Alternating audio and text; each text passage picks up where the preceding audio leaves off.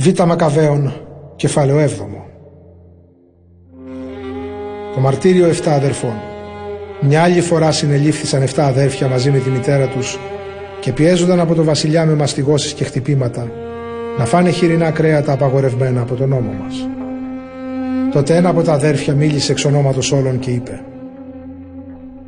«Τι περιμένεις βασιλιά να μάθεις από μας με τις ερωτήσεις σου» Εμείς είμαστε αποφασισμένοι να πεθάνουμε παρά να παραβούμε τους νόμους των προγόνων μας.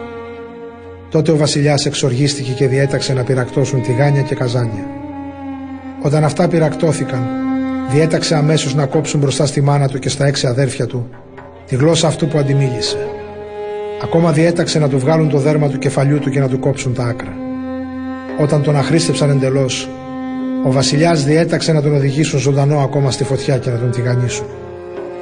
Ενώ ο καπνός του τηγανιού απλωνόταν τριγύρω σε μεγάλη απόσταση, τα παιδιά μαζί με τη μάνα τους ενθάρρυναν ένας τον άλλον να υπομένουν με γενναιότητα το θάνατο και έλεγαν «Ο Κύριος ο Θεός μας βλέπει και σίγουρα θα μας πλαχνιστεί, όπως διακήρυξε και ο Μωυσής στην οδή του μπροστά στους Ισραηλίτες, ότι τους δούλους του θα τους πλαχνιστεί».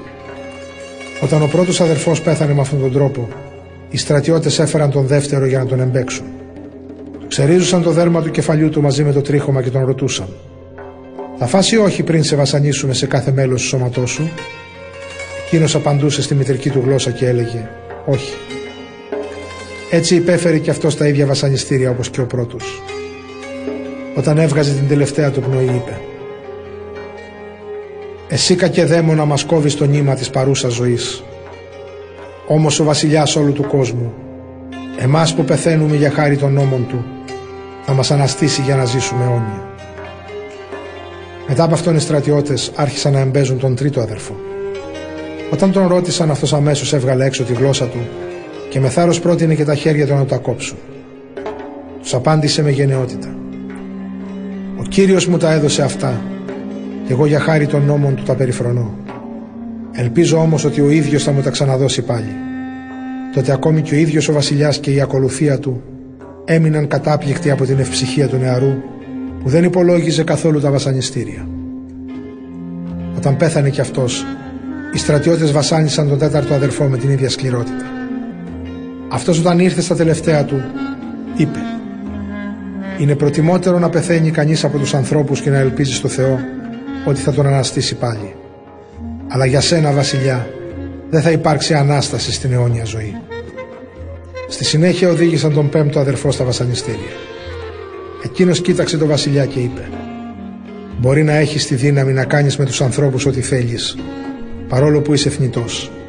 Αλλά μην νομίζεις ότι το έθνος μας έχει εγκαταλειφθεί από το Θεό.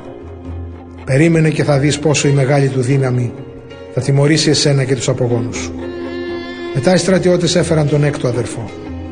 Αυτός λίγο πριν πεθάνει, είπε στο βασιλιά μην πλάνιεσαι μάταια.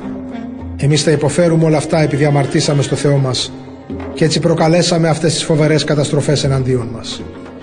Μην νομίζεις όμως ότι εσύ θα γλιτώσεις τώρα που τόλμησες να τα βάλεις με το Θεό. Η μάνα ενθαρρύνει τους γιους της. Η μάνα ήταν η πιο αξιοθαύμαστη από όλους και αξιομνημόνευτη. Ενώ έβλεπε τα 7 παιδιά της να χάνονται μέσα σε μία μέρα, Εν τούτης έδειχνε καρτερία που την αντλούσε από την ελπίδα της στον Κύριο. Γεμάτη γενναιότητα τα ενθάρρυνε ένα-ένα στη μητρική τους γλώσσα. Με τη γυναικεία της ευαισθησία συνδυασμένη με αντρίκιο θάρρος τους έλεγε «Εγώ δεν μπορώ να ξέρω πως βρεθήκατε μέσα στην κοιλιά μου.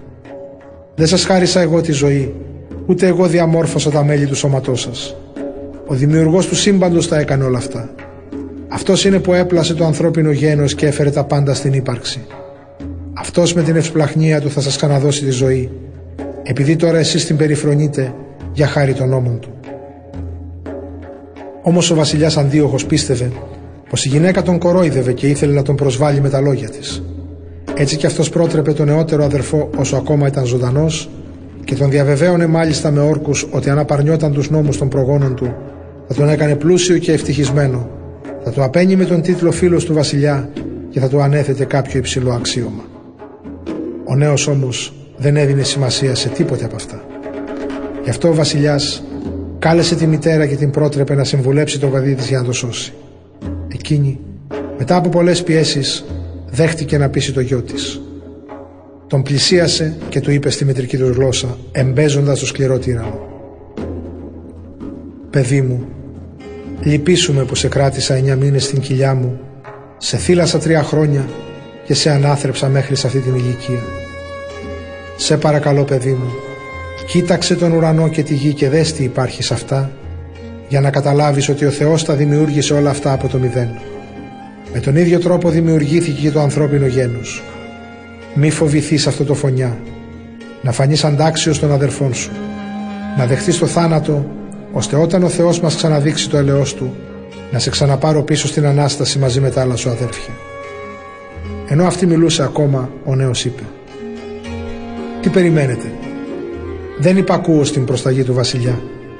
Εγώ υπακούω την εντολή του νόμου που δόθηκε στους προγόνους μας με τον Μωυσή. Ένας νέος προκαλεί τον τύρανο. Και εσύ βασιλιά που έχεις επινοήσει όλες αυτές τις συμφορές εναντίον των Εβραίων δεν θα ξεφύγεις στην τιμωρία του Θεού. Εμείς βέβαια υποφέρουμε για τις αμαρτίες μας. Αν ο ζών Κυριός μας έχει οργιστεί προσωρινά εναντίον μας με σκοπό να μας διαπαιδαγωγήσει και να μας οφρονήσει πάλι θα συμφιλειωθεί με τους δικούς του. Εσύ όμως είσαι ο πιο ασεβής και ο πιο αποτρόπαιος από όλους τους ανθρώπους.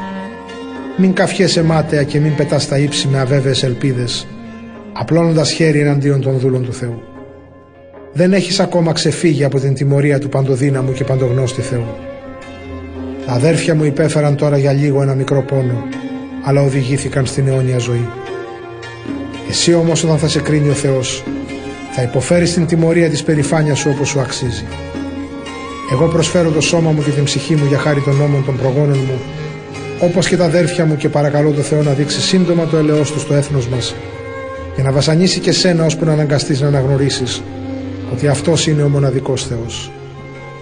Μακάρι η δίκαιη οργή του παντοδύναμου που δίκαια ξέσπασε ενάντια σε όλο το γένος μας να σταματήσει σε μένα και στα αδέρφια μου.